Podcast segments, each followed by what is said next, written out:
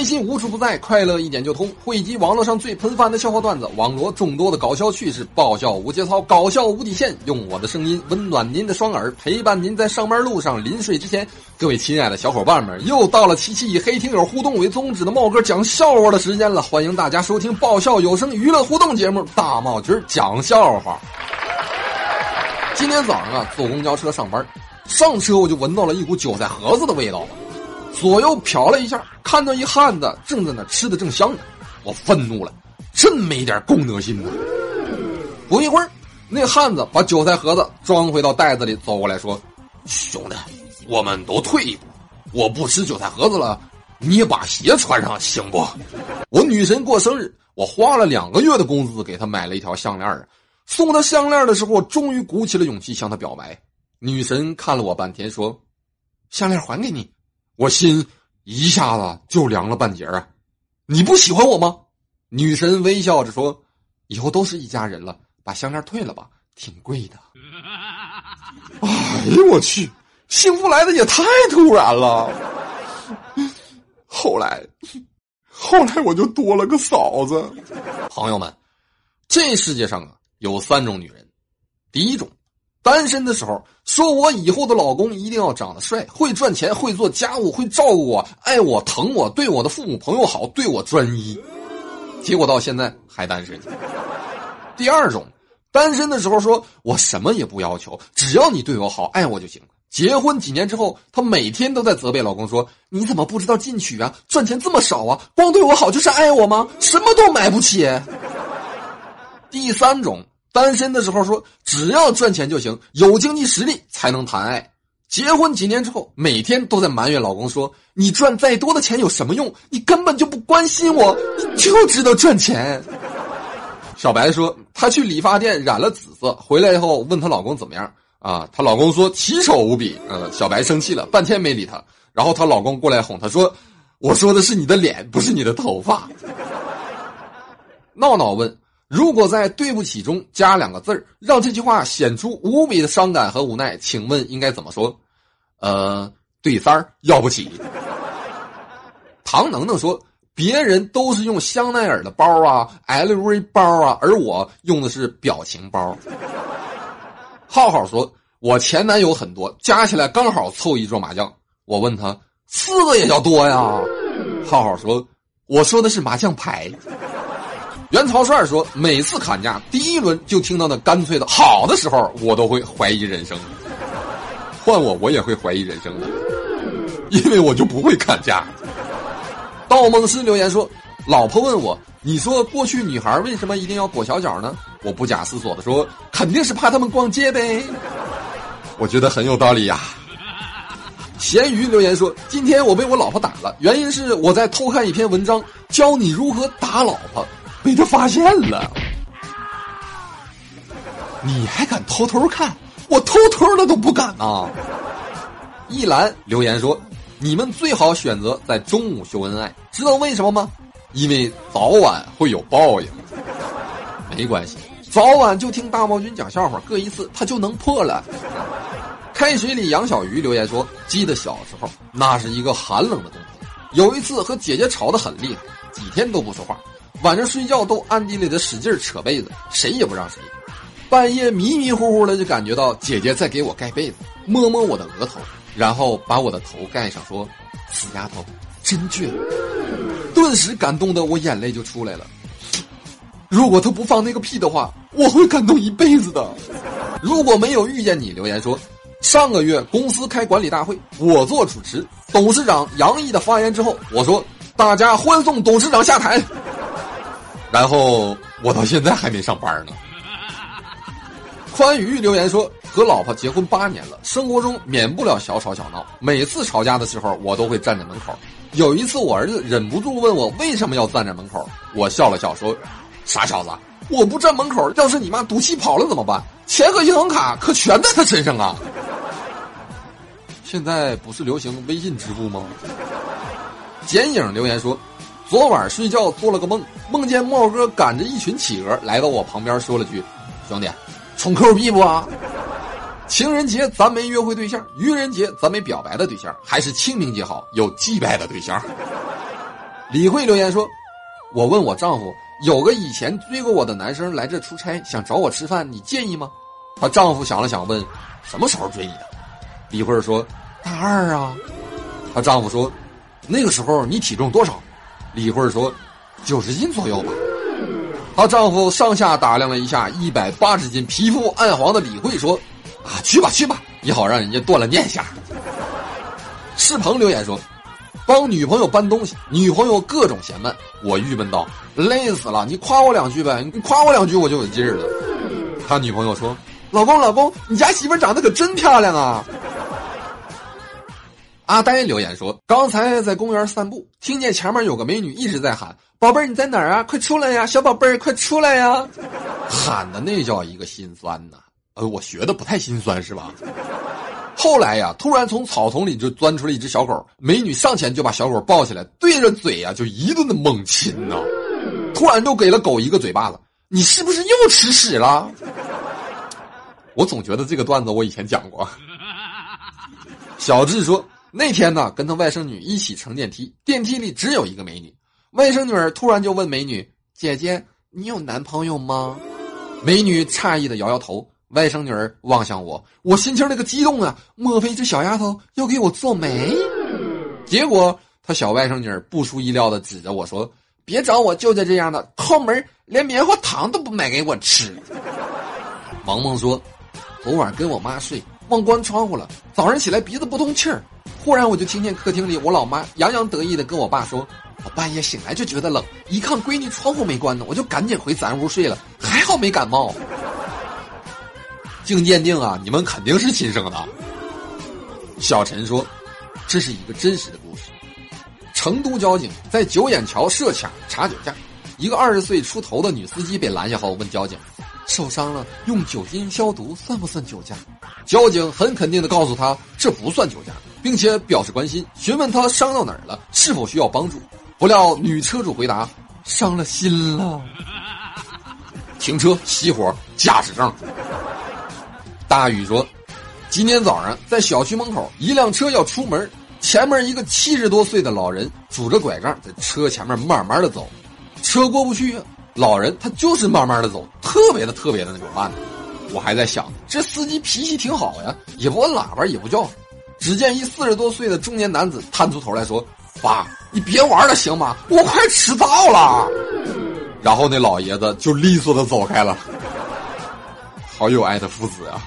他马上就要结婚了，不由自主的就想起了他的前女友。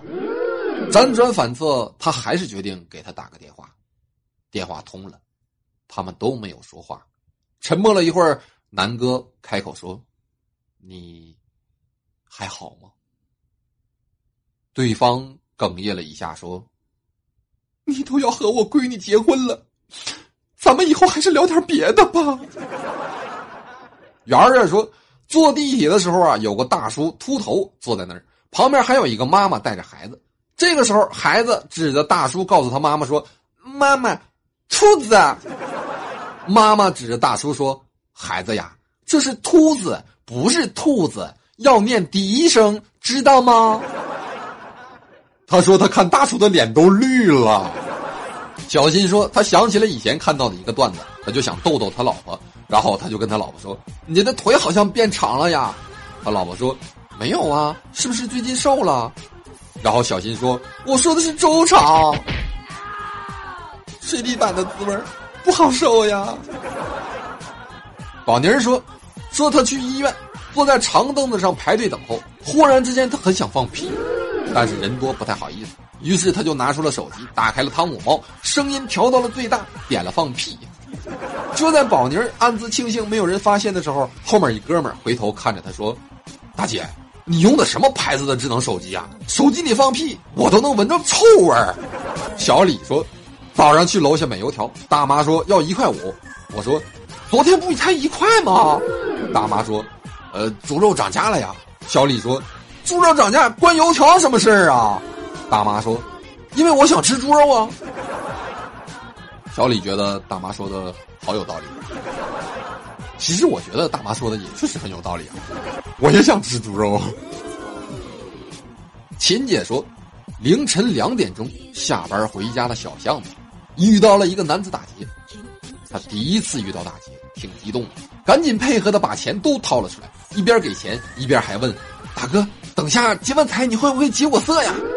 男子说：“放心吧，我只要钱。”秦姐一个过肩摔，把他撂倒在地上，愤怒的说：“别他妈给脸不要脸！你不劫色，就他妈把钱还给我！”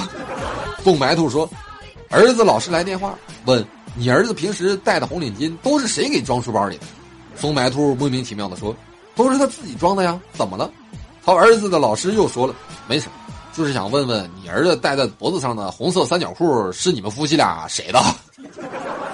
田维说，他们办公室啊有一女同事啊，为人特勤，每天拿个抹布啊抹抹桌子，擦擦椅子。昨天下午他从厕所出来，刚坐到椅子上，那女同事就一拍他肩膀：“哥，快把屁股抬起来，我帮你擦擦。”钱维腾的老脸一红。我我我刚才在厕所已经擦过了。土而且豪说，刚开学的时候啊，一个美女下楼梯，我上楼梯，在我俩即将相遇的时候，美女突然脚下一滑，整个人向我倒过来，还好哥反应快呀，一个侧身躲了过去，美女华丽丽的摔了一个高肯尼呀。美女站起来之后瞪了我一眼，一声不吭的走了。就在今天，我在新开的选修课上看到了她。他拿着点名册点到我的时候，从他的一瞬间一副出乎意料变成来日方长的表情，我就知道这门课我得好好学了。刘小黑问刘健：“什么样的男人最专一？”刘健说：“开火车的男人最专一。”刘小黑问刘健：“为什么？”刘健说：“因为出轨就得死。”然后刘健问刘小黑：“世界上最不忠心的是什么？”刘小黑说：“钱。”本来说好一起出门的，然后他就不跟你回来了。刘健又问刘小黑：“那最忠心的是什么呢？”刘小黑说：“就是肉啊，他奶奶的，怎么甩也甩不掉。”大伟说：“他一个人走在大街上，发现满大街都是美女配丑男的组合，突然他就觉得很心痛。为什么他没有呢？不公平啊！明明他比那些男人都丑啊！”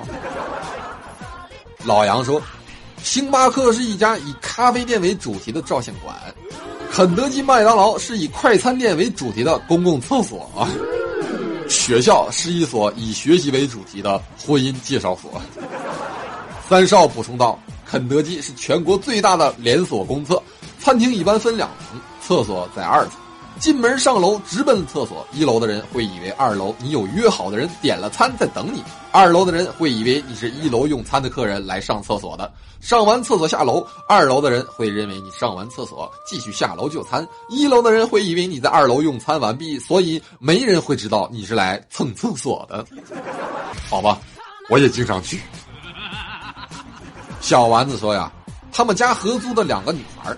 上厕所总是喜欢踩在坐便器上，而且每次都会留下很黑的鞋印儿。她就跟她老公诉苦，她老公说了：“你在坐便器上涂点清洁精就好了。”第二天呢，就发现那两个女孩走路的时候都是叉着腿的。你们太坏了！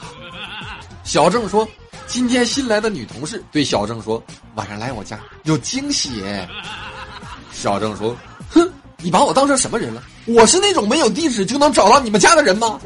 厂长说，每个人的审美都不同，想所有人觉得你好看也挺难的。